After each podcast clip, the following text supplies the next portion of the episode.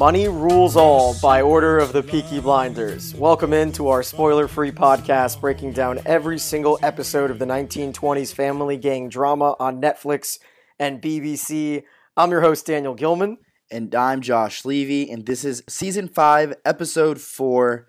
And there's a lot going on here. We got some new characters, some new plots, and we got a very important gathering of people at a very important event. And something really crazy happens. This episode is called The Loop, and I swear it had my mind in a loop the entire time from the opening scene of Grace coming back uh, as a ghost, and then obviously the, the finale of this episode, leading us, Josh, into the penultimate episode next week. And before we dive in, I want to remind you that you can go follow us on Facebook.com slash Peaky Podcast, on Twitter at By Order of Peaky, and as always, go ahead and subscribe, click follow. Also, you guys could send us some feedback. And before we dive in, we do have some feedback on email. Richard emailed us at bootpeakyblinders at gmail.com and he said, Hey fellas, keep an eye out for Polly to suggest to Gina to drink stout when she next drinks alcohol because that's a good indicator to think she is pregnant or not, which we didn't really get uh, you know too much in on on episode three. We kind of gave our our predictions there. So cheers from Richie in Dublin.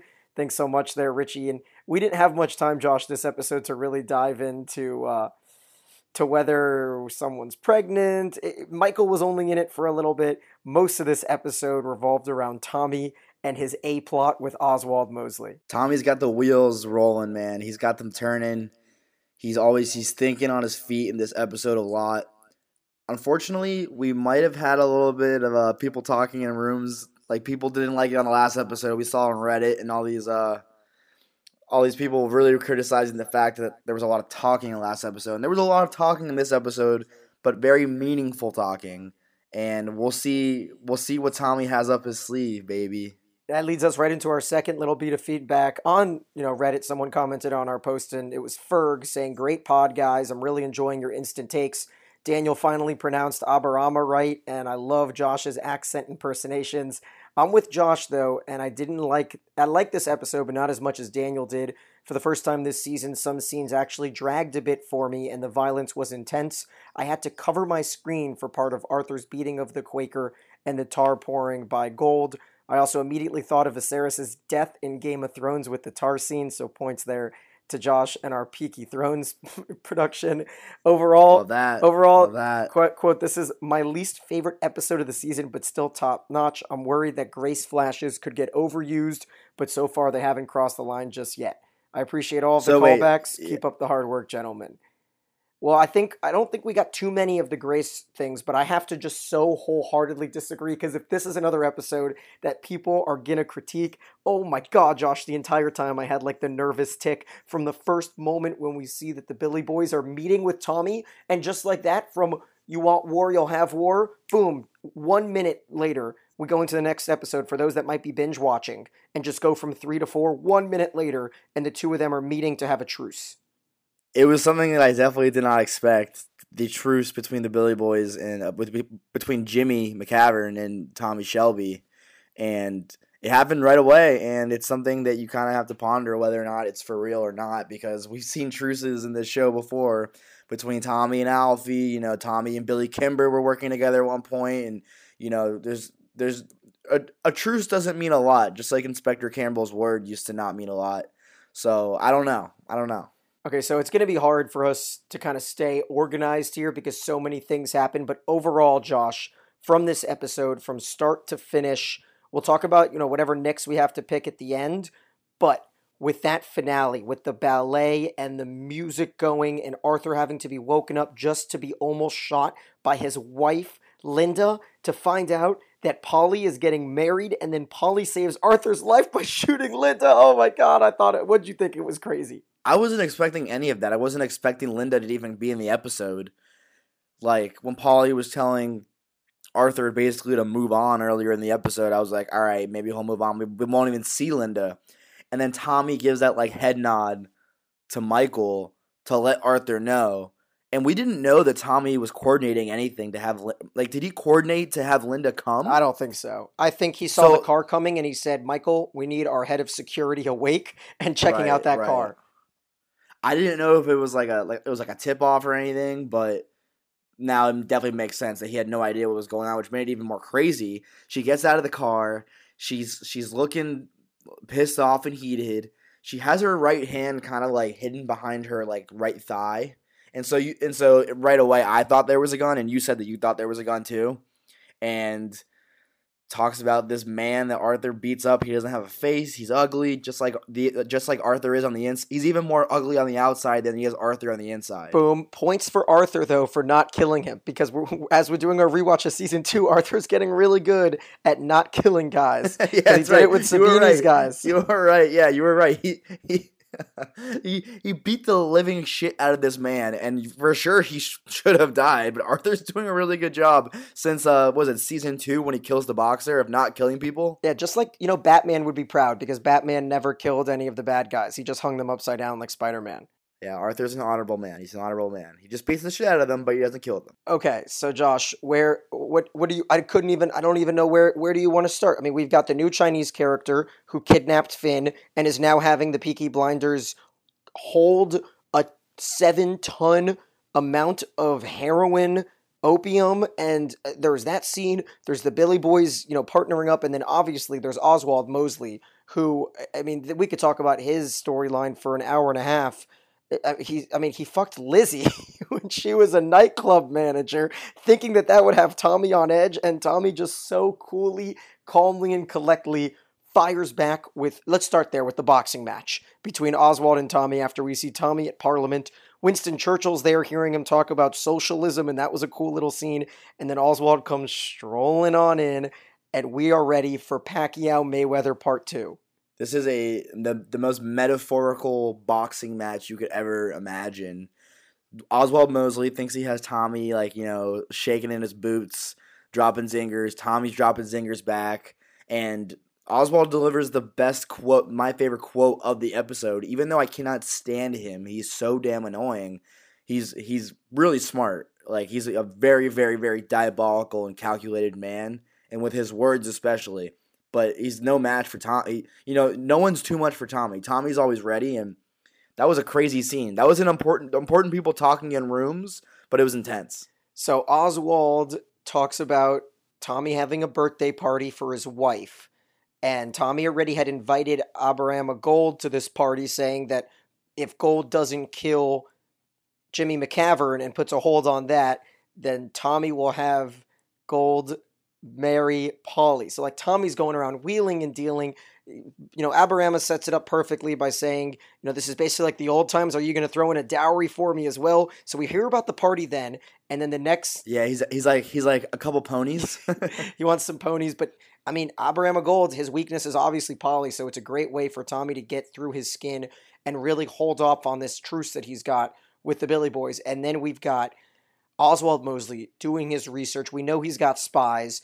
eh, More than spies, he has an impeccable memory. He hears that this woman was a whore one time in Birmingham, so he hints. He just hints. I write down, he hints at the fact that he might have fucked her, and then savagely goes in on saying maybe I'll have her again if I spend the night.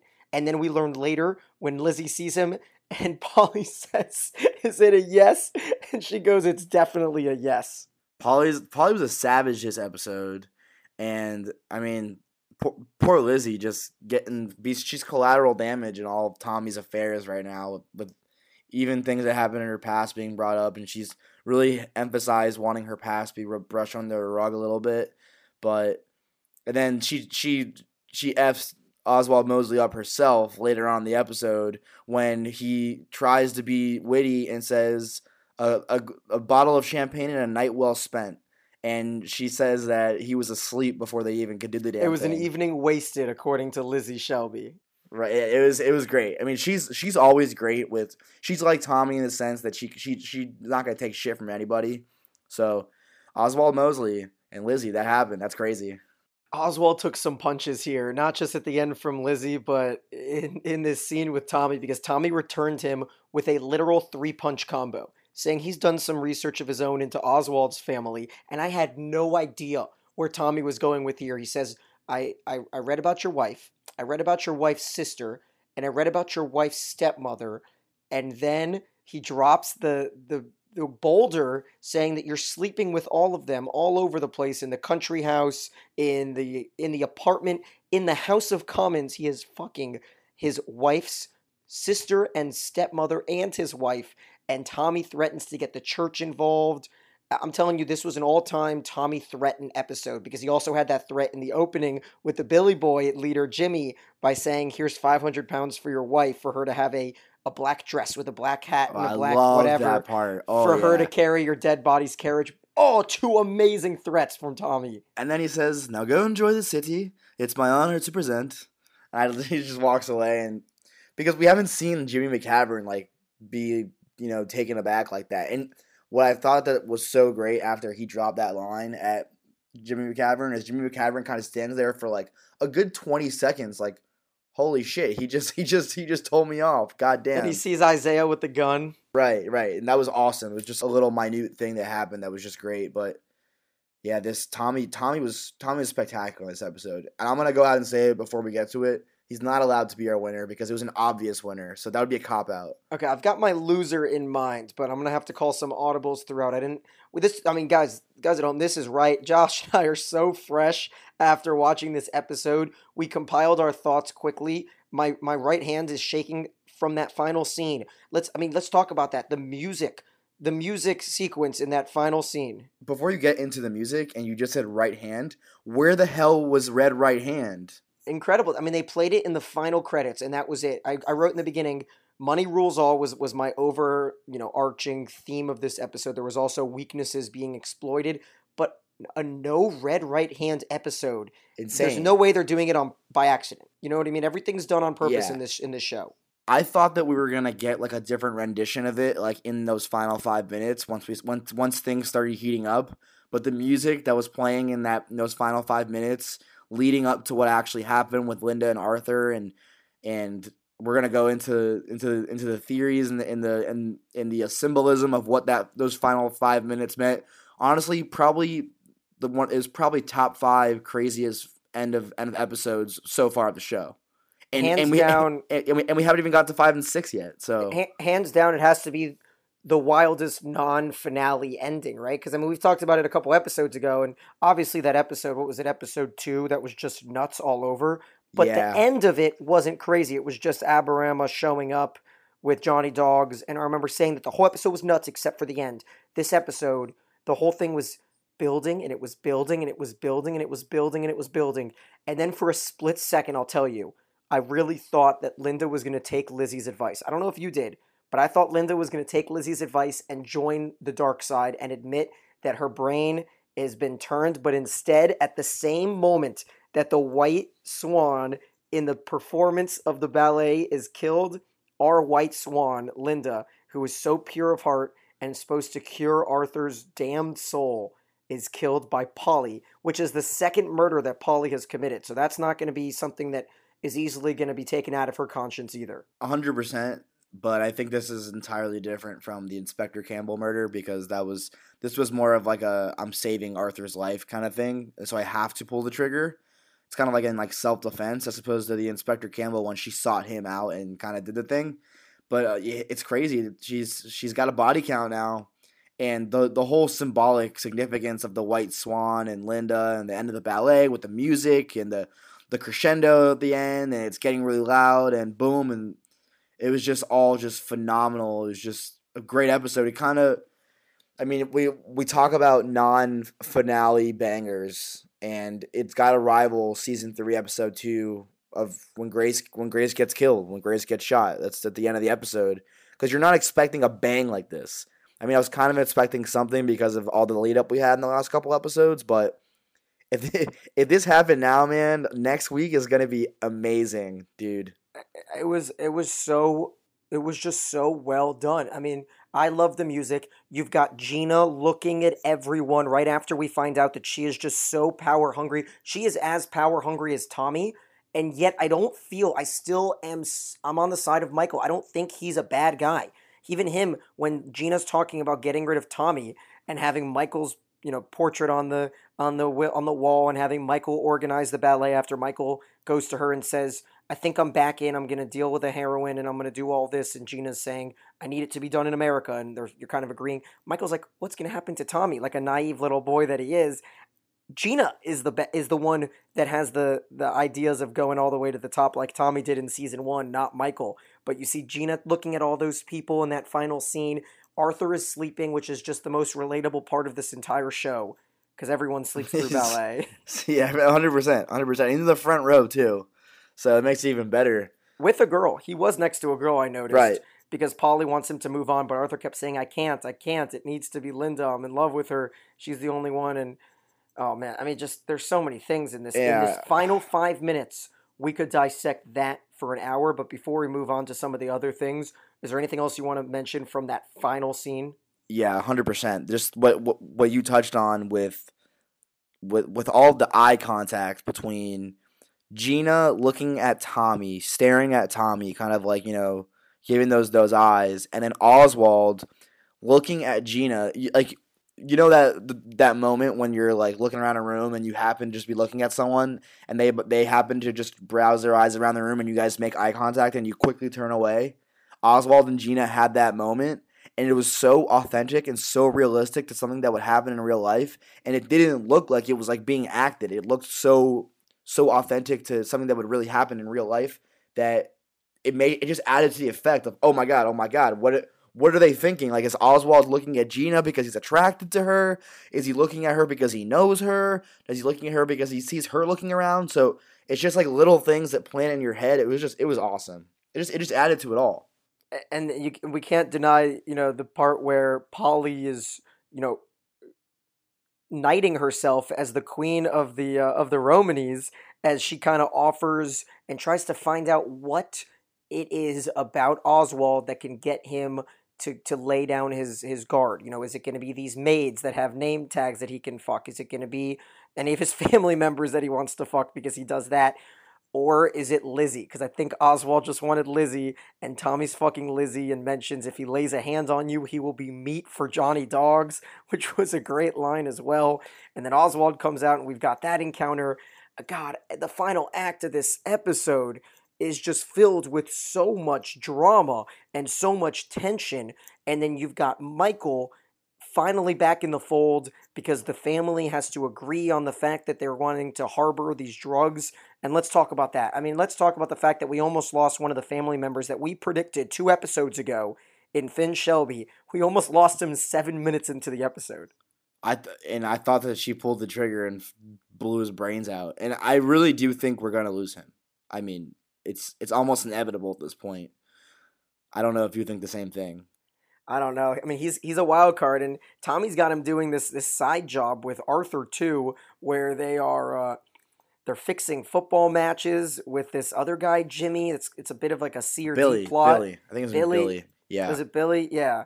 Um, who he used to play, and then he found out that the, the goalies are willing to take five pounds, and there was a weird little talk there where Arthur's threatening his family subliminally and mentioning, "Let's get past the goalies. I want to be able to maybe get to the officials," and that's just such a thing that we're not even like. Let's like we don't even have time, Josh, to really even talk about that. So things. much. And and one thing that I, I really that I don't want to leave out.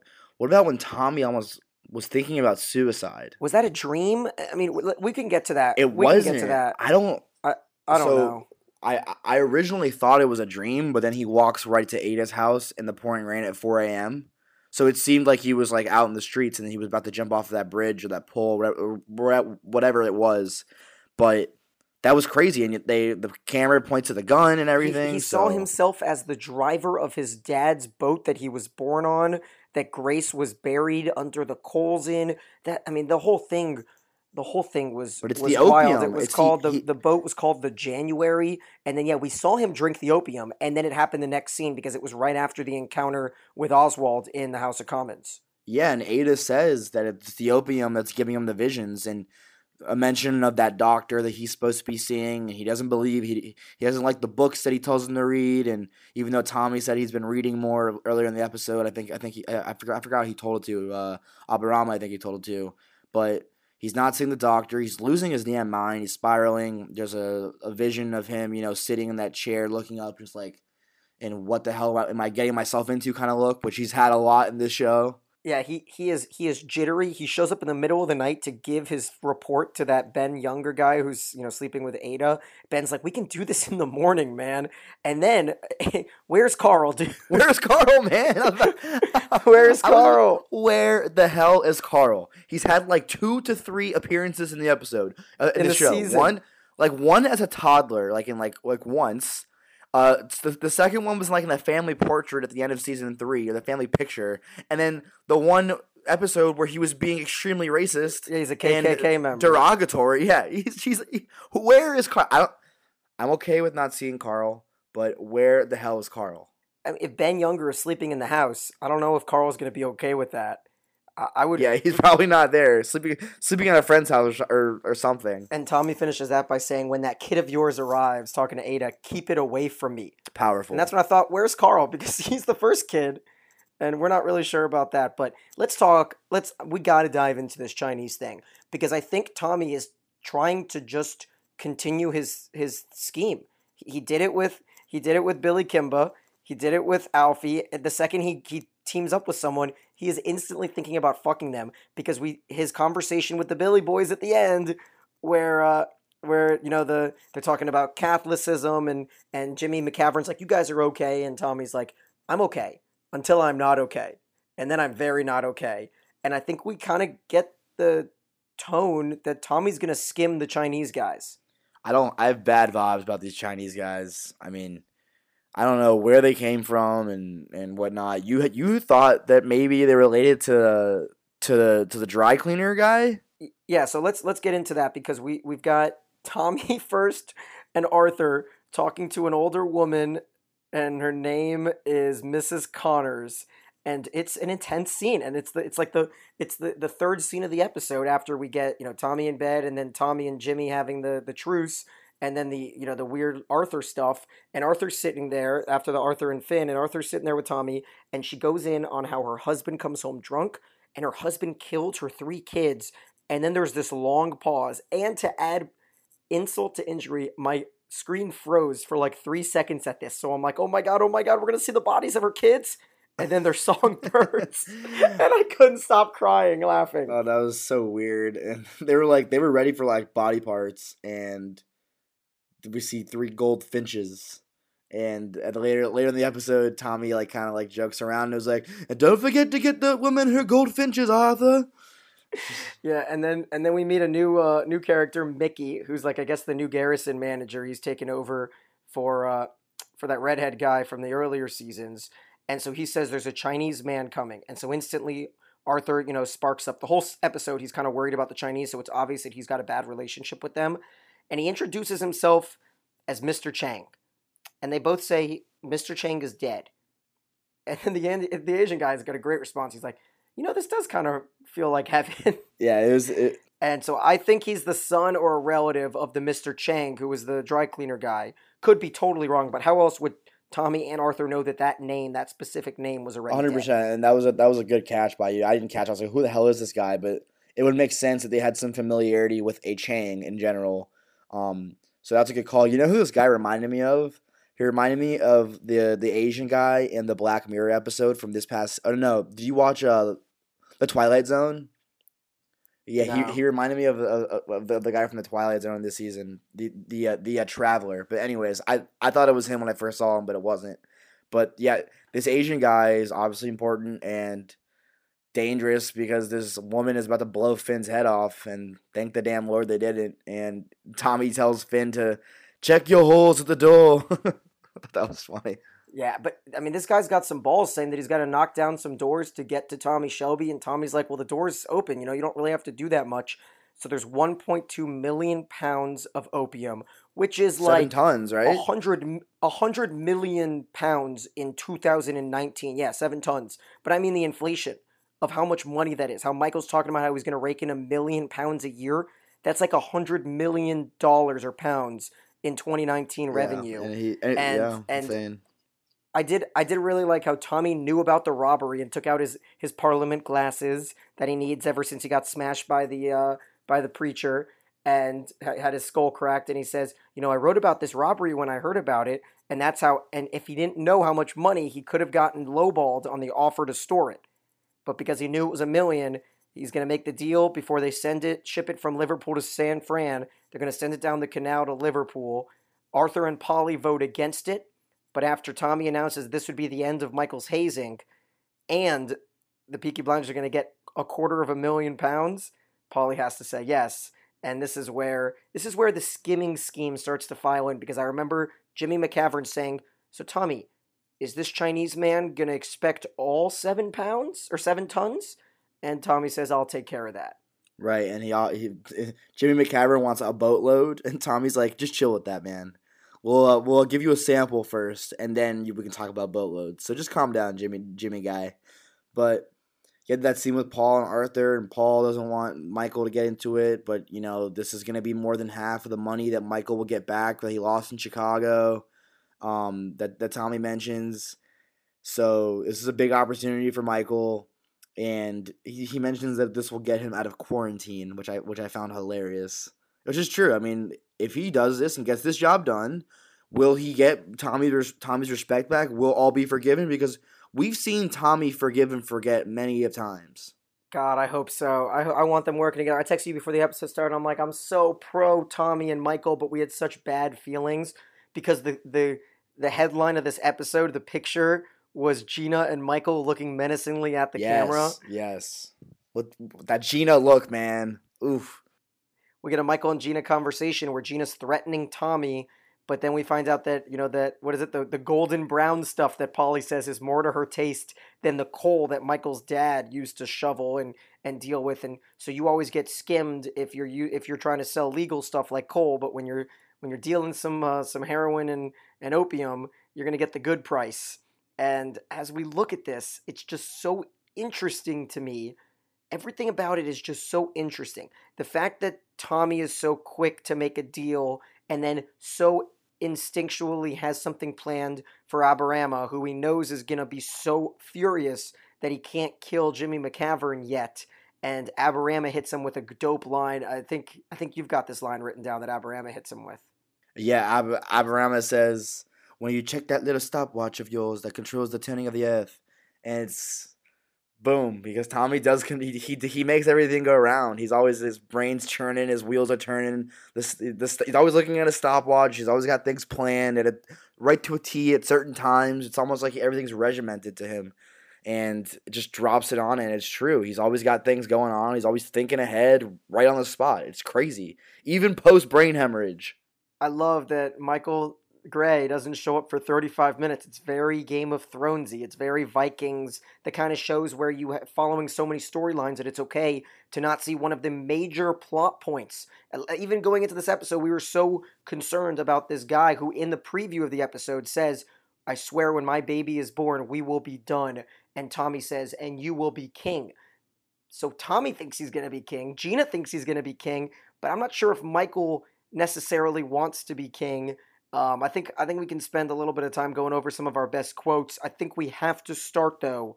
We have to start with what is the most important thing, and it's it's Tommy not being scared of anything anymore because he thinks he's a god, and it just goes to that Oswald Mosley quote that's about a paragraph long that sets us up for what is an quote. Emmy award winning scene. This this was in the boxing match. I mean, when they were going back and forth, and Tommy, they're going back and forth, going back and forth, and Oswald Mosley, you know, sipping sipping on his drink, leaves with this. And because it's long, I won't do it in his accent. I don't have the Oswald Mosley uh, accent down yet. It's way too particular proper. But he goes, "Such rogues we are, aren't we? Sing like songbirds in the house, and afterwards relieve ourselves in the bodies of whomever we choose." Two men for who forbidding is forbidden. And that's the line that Tommy repeats later in the episode to Ada, where he says, Oswald is right forbidding is forbidden. We can do whatever we want.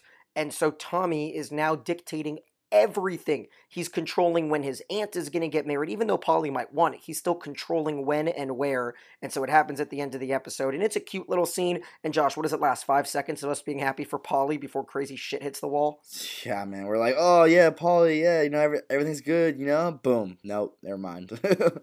she she has like the, the, the, the, the, the slightest moments of just pure pure bliss and happiness before she has to get her her freaking blood on her blood on her hands. Honestly, I loved uh, a couple lines from Tommy and, and Jimmy in the in the open where Jimmy says, "I was looking forward to killing you." After we hear the Billy Boys singing like they fucking do, it's just such a weird thing to do. They're like 15 feet away from Tommy and they start singing, and and Jimmy goes, uh, "I was looking forward to killing you," and Tommy says, "You're at the back of a long queue." yeah, that's good. that is that is that is wonderful. Just it's it's just funny. It's just great how they have things just like ready to go, and it's so perfect and witty, and it was awesome. It was it was a great open to the episode.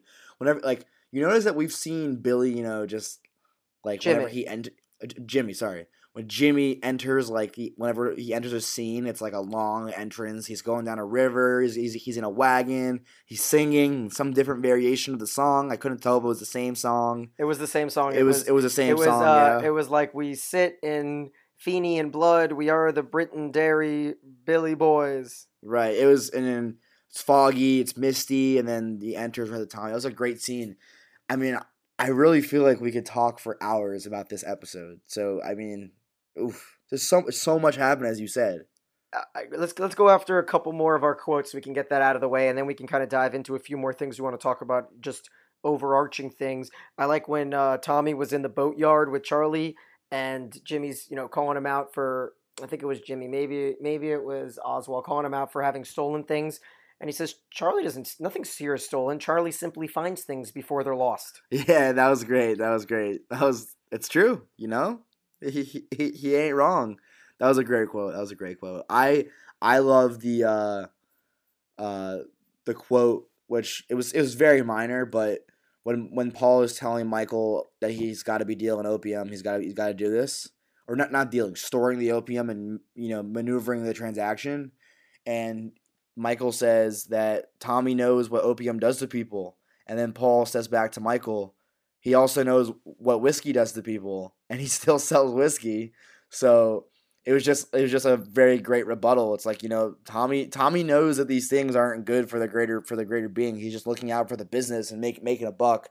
It was just it was just a very Paul line. So that was one of my one of my very good quotes.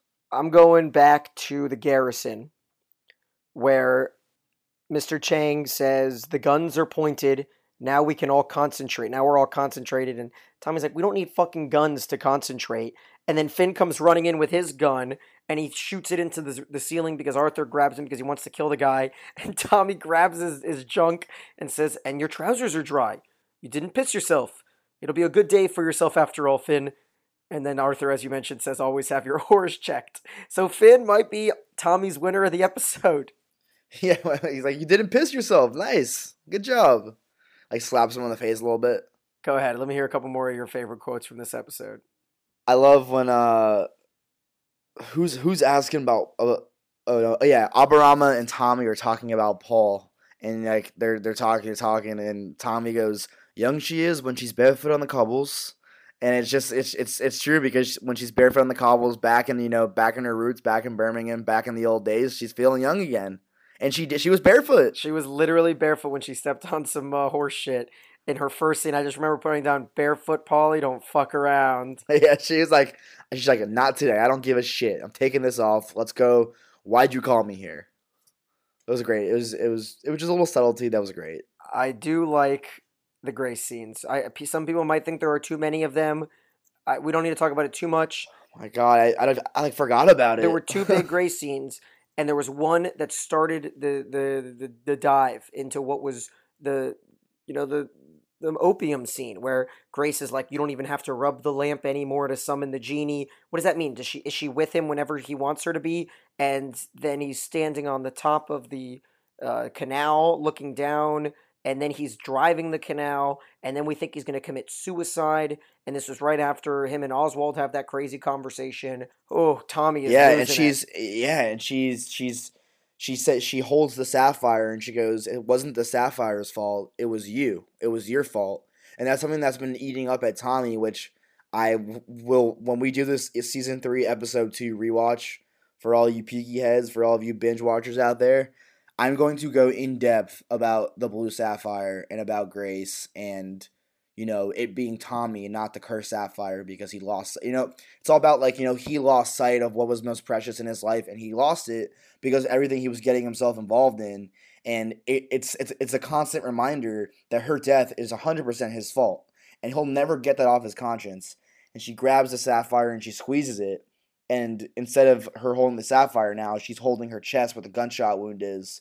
That was that was intense, man. Like I don't know, I don't know if I can take these opium flashback scenes anymore with Grace, because in the beginning of the episode she's doing the happy or sad, the happy or sad callback, and it gets cut off very abruptly, and then it goes into a more dark, you know, to uh, a a dark, more Grace recounting of Here, here's what happened, here's what happened. It's not the the happy moment of happy or sad in the garrison when they're drinking together, but it's when she got shot and with the Curse Sapphire at, at her event and that was a powerful scene that I literally because so much happened, I f- almost forgot that like about that happening because it was so early on in the episode. I think that Tommy's always just to have one love. You know, some people say that there's only one soulmate, and Tommy's lack of caring about the fact that Lizzie, first of all, slept with a hundred men. Second of all, sometimes didn't even do it for money, like she mentions when she was in her in her nightclub days. And third of all, did it with his bitter rival, who he calls the devil.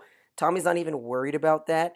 It just shows that he he's only gonna ever love Grace. Right. And 100%. a uh, side note, a side note here, we really get to dive into Oswald's one weakness. And Tommy, this might be the thing that Tommy has beaten Oswald in, and, and we haven't touched on it yet, when he has Oswald signed off on the checks that connect him with the Billy Boys. Oswald says, Why would I sign that? I was like, Oh, that's a pretty good idea for Tommy. And then Oswald calls him out and says, Why would I sign that? Because then you could connect me with him. And Tommy's like, Tommy's got like a freaking apple on his cheek, like a little schoolboy saying, "Oh, why would I? Why would I ever turn on you?" While he's actively informing on him, and Oswald says, "My weakness is a tendency to trust people, and here I am trusting you." And I, there it is, right there. I think Tommy's got Oswald, and we might find out next week. But boom, I think that could be it. Yeah, and that was also just confusing to me because why would Oswald like tell him his weakness? Because maybe it's not actually his weakness. Maybe he wants Tommy to think that it's his weakness. It's just kind of like a I don't know spin zone, spin zone. Because why would you? Why would you play? Why would you reveal your hand like that? You know, I mean, not- your hand because it's not a move, but Ooh, I don't know. I don't know. That's That's, some- that's that's a good something to look out for because Oswald is smarter than that. He's a smart guy because he caught on to it. He caught on to his plan. But yeah, that was I don't know. That's something. That's something to uh, to uh, keep track of for sure. Man, this, I mean, just looking, I'm like looking over my notes, and I didn't even take any notes for the last 10 minutes. I couldn't. So I just feel I like there couldn't. are so much, there's so much in my head that, that was when I was watching that I'm trying to like recall now while we're sitting there. And it's so, you know, it's so s- similar. It's so, it's so many parallels to the boxing match when the men leave and they have to deal with all of the stuff that goes on and we think Arthur's going to die. And once again, we think Arthur's going to die and it just feels like there we never there could never be a big event without somebody big dying and here it's linda and i, don't even I I th- couldn't even and tell yeah, were, were there any lines after they were shot or was it just did it just go to i blacked out probably yeah. I think it just ended after that. There wasn't really anything else. But uh, once again, the show did such a good job of you know you not predicting it. Like it was not predictable in the slightest. I did not think that when Linda pointed the gun that someone was going to shoot her. I thought Linda was killing Arthur. I thought Arthur was gone because Tommy and I think was she with Lizzie. It was Tommy and Lizzie running out there. No. it was tommy running out there uh, yeah michael maybe So whoever he was with, they were both in shock when the when the trigger was pulled, and all the the viewer only heard the gunshot, and we didn't see it. And we look back, like and I I thought Arthur was like in shock, and I thought that he was like you know you know when someone gets shot and they're just standing there, it's like the like the ten seconds of just shock after getting shot. yeah I thought he was shot and he was like holding his wound. But it, like Linda just on the floor, and I was like, "Okay, there you go." So, and then you knew, Yeah, Paul. it's- you knew it it's you lizzie and tommy i'm watching it right now and then they turn and polly comes out of nowhere behind the candle with her little gun oh my god it's like and then the and then the swan is on the floor and they're pulling the red blood from her the dancer and it's uh, And- and, then everyone's yeah. clapping that's what it is everyone starts clapping and Oswald, Oswald Mosley is like clapping very, very hard. Like he's loving the performance. It, it almost makes me think that like Oswald Mosley knew something about Linda and had her come to the performance or something. This is on the spot. okay that could be That could be, and then and then out of nowhere we get the massive font, not the small font. We get the massive font, directed by Anthony Byrne, produced by Ann Harrison Baxter, created and Yeah. written by the one and only Stephen Knight. And you face and we FaceTime each other because we were watching this it literally, literally like literally second by second in unison and I happened to pause my screen when you FaceTime me on Helen McCrory's name. It was so fitting. I thought that was great. It just made everything great. Yep, and mine was on Paul Anderson. Yeah, it was perfect. It And just they like stole, was, they stole the show at the end.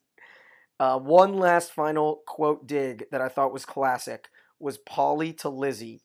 When Lizzie's talking about, oh my God, it's definitely him. This is all ruined. Polly's like, she gets cut off, but she's like, if we had to cancel an event every time someone that you, and then that was it. And I was like, oh, Polly, you dog.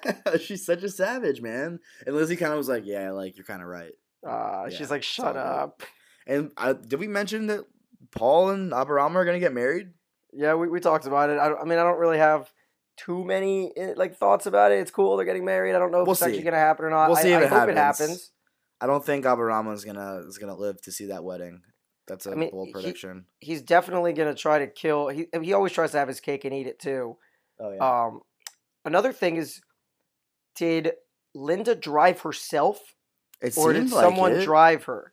We're gonna Well, find out someone- next episode. If someone drove her, they're also going to be dead in about five minutes. Correct. So It was also know. pretty evident that Arthur closed his eyes, accepting death. Yeah, no, that was hundred percent. I saw. I caught that too. I also kinda- really liked. yeah. I really liked Arthur's hair in this episode. It was very very well well coiffed.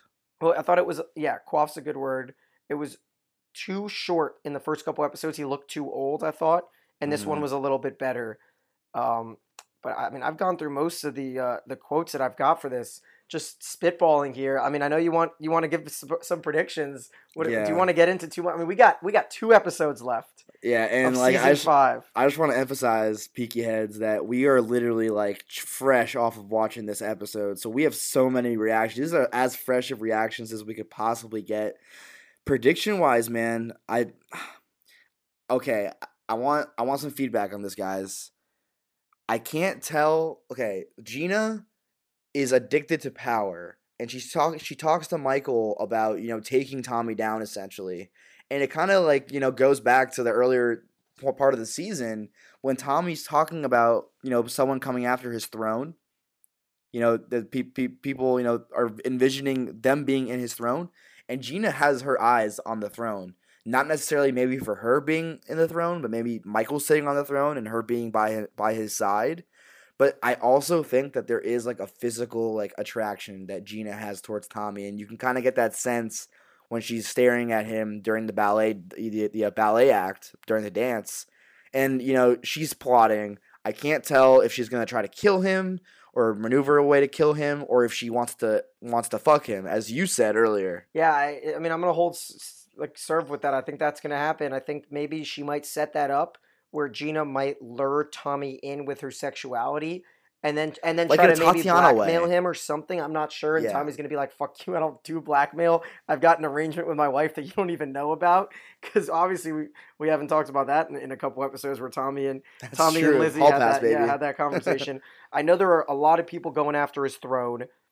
I- Maybe add Aberama to that because there was that interesting little camera scene when Aberama's sitting at his desk and Tommy walks in. I know you wanted to talk about it.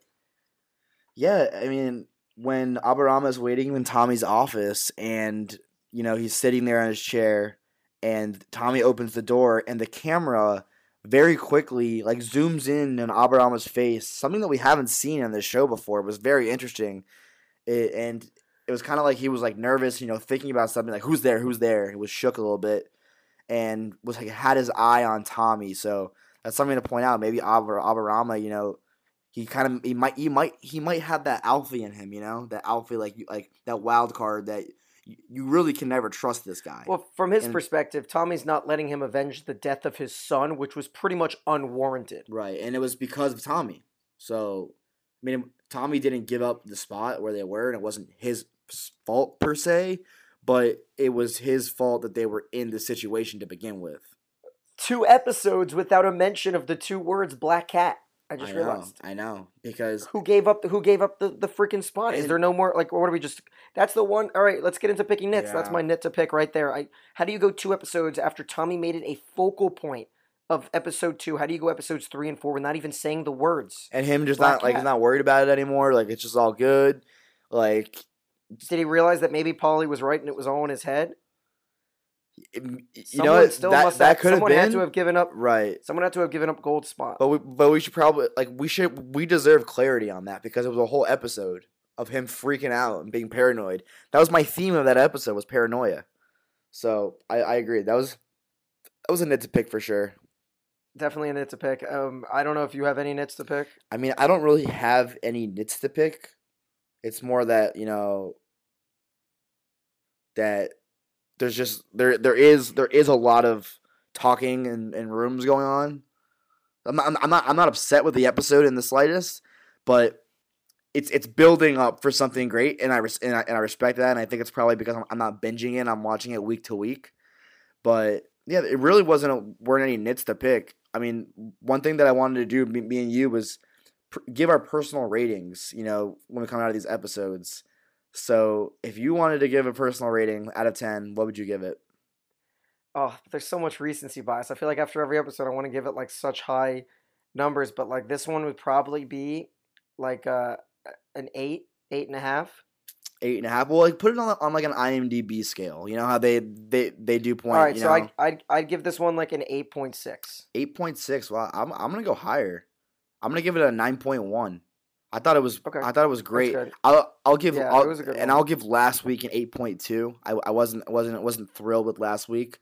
This yeah, last week I'd give like a 9.0. wow you you're I you're love, remember, I was all about last week's episode. you I'm were, all you about the people talking in rooms. But uh, no, I, I I would give us one a nine point one. So, and I think I think five five and six are going to be in the nine point five range, nine point six range. So, I'm I, I'm hyped, man. I cannot wait. Get me to next Sunday already. Yeah, I mean, if I had to really put on like my critic hat, I'm I'm not a huge fan of throwing in just like the random Chinese. Um, I'd rather just more. I'd rather more of the, the the plot that we have. I'd rather more into the Black Cat. I'd rather more into the Gina and Michael. We only had four to five minutes of Michael on screen in the whole episode, so I'm okay with like not putting so much on Tommy's plate. But I know that Stephen Knight's going to deliver. But that's why this might be an eight point six. Next week might be a nine point seven. Who knows? Um, but I think I think it's time for winners and losers. you, you you do winners first. I'm gonna I'm gonna mull this over for a second. Okay, I've got a unique one. My winner is Jimmy McCavern. Hmm. Jimmy McCavern was a no name. This little, you know, no name in the in the big England world. He might have been known in, in you know Glasgow, but he gets approached by this wealthy, significant politician, Oswald Mosley, to start fighting against someone who we obviously had heard of. Everyone in in the little gang world knows about the Peaky Blinders now because Thomas Shelby went from being a, a, a bookmaker, a gambler, a fighter to being a politician. So obviously everyone knows about Tommy Shelby. He gets to pick a fight with the big man. He gets to not only get that fight, he gets the big man's acknowledgement. He gets the the grenade which starts up the war last episode, and then he gets to meet Tommy in person, and you can almost see it in his face. He's like giddy to meet this guy who's like his idol because he's he even gets to get a few jokes in where he says, "Oh, you know, Tommy, like my white flag stands for truce while yours stands for surrender." And Tommy says, "Yeah, but at the end of the day, they both have the same outcome." And eh, I don't know, it just felt like Jimmy McCavern when he's sitting in Charlie Strong's area. He it just feels like he's getting everything he ever wanted now. And he gets to, to hang out with, with, with Tommy Shelby. And there was one more thing from that conversation that I wanted to mention, but I forgot it. From that opening scene with Tommy and Jimmy, where they're talking and spewing back and forth. I don't remember, but I just I just remember thinking, man, this is Jimmy McCavern living his best life. That's a good winner. That's a very unique one, and and and, and I and I also have a very unique winner, and my winner is Lizzie Shelby, because she finally is getting a little bit of affection from Tommy towards her. You know, she's not just the uh the like the the booty call. She's not just you know his, his someone that someone that he wants to sleep with, but uh he and I and and I also think that because Oswald Mosley is kind of you know going after her and making comments about her, that she's more attractive and more to Tommy and something that Tommy wants to you know trophy kind of present as a trophy in front of Oswald Mosley. So she's kind of propped up a little bit more than she's ever been propped up by Tommy, and and he actually seems like he actually wants her and actually has some affection towards her. So I'm gonna go with Lizzie as the winner because she's been yearning and wanting that for so so damn long throughout all these five seasons. She just wants Tommy to love her a little bit, even the slightest bit, and I think we saw that today because when he says that if he puts his hands on you, he'll be meet the Johnny uh, he'll, he'll be meet the Johnny Dogs, and so he he's he's he's he's protective over her. He actually you know he's he's he's he's really really favoring towards her you know affection. So I'm gonna I'm gonna put her as the winner of the episode. Very you know just just to go into that unique category. No, it's a good one. She also gets to have sex with Tommy, which is always fantastic. and she's in a very, you know, risky spot right there. She's getting made fun of for her womanhood, for her past, and she responds with a good comeback talking about how they wasted a night and I remember the champagne, but I remember you, you know, going to go to bed or falling asleep on me or something. So, all right, so I did my winner first. Do You want to do your losers first or me? loser, loser, loser. Hmm. I'm gonna go with Oswald. Me too. Because he got he, he got put in place so many times, man. This guy who's probably so used to, you know, being the smartest one in the room, finally has met his match, met his maker in Tommy Shelby. Because t- Tommy's not scared of this guy, and and I can tell that he's a little freaking scared of Tommy Shelby. Tommy leaves him waiting, you know, when he arrives. This guy doesn't know anybody. He feels awkward at this event, at this party, and he gets heated. He's like, "You don't leave your your your guests waiting." Really pissed off in the same way he was pissed off in that episode when they were meeting with Ada and Tommy, and he slams the table because he wants his whiskey. But he was pissed off this episode. Met his maker a little bit. He tr- he's he's he's revealed his weakness to Tommy. So I think Tommy has the upper hand in this in this chess match. So I'm gonna go with Oswald Mosley as my loser. Okay, uh, that was my idea. Just because he didn't get the final word in anything, he always mm. loves the final word. He thought he had Tommy with his wife. He didn't because Tommy had a comeback about him and his, you know, wife's, you know, misdoings. He thought he had a great one um, with Lizzie. Lizzie came back with a good one, and then he gets stood up when he shows up at their at their party. He's like, "Well, I thought I was going to be announced." And Polly's like, "Nah, we don't really do that here." Tommy's dealing with something with catering, which always, always, every party it means that Tommy's having sex with his wife. Oh yeah, oh yeah. They're they're the kitchen is never off limits, baby. Okay, so here's my loser. My loser is Mr. Chang because he fucked with the wrong peaky gang. He did not he did not know what he's getting into. All right, so he stole 1.2 million pounds of heroin.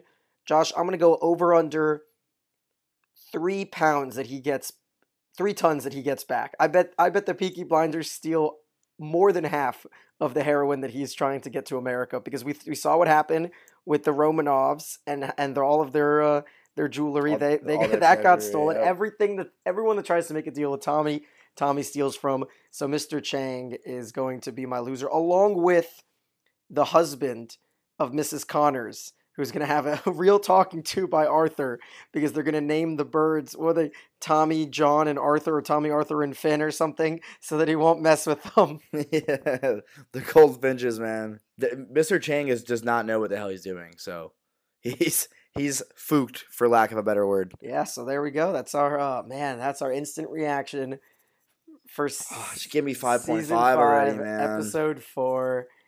I'll get it to you as soon as I finish editing it and I post it. And uh, man, we, I, I, we probably have so many things. We'll probably start off the next episode with 10 minutes of more thoughts that we have accumulated in the six days since we watched this, or seven days since we watched this, watching on Sunday night, until next Sunday night when the next episode comes out.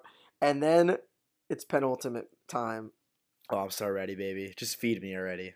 There we go. So as you know, you can uh, catch us on Facebook at facebook.com slash Peaky Podcast. Follow us on Twitter at By Order of Peaky. And if you want your feedback to be read, like we had earlier today from Ferg and from our guy from uh, from Dublin, his name was Richard. If you want any of your feedback to be read, go ahead and send it to us at B-O-O-T peakyblinders at gmail.com.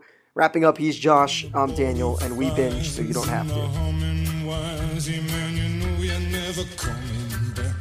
Across the square, across the bridge, past the the mills, past the stacks. On a gathering storm comes a tall, handsome man in a dusty black coat with a red right hand.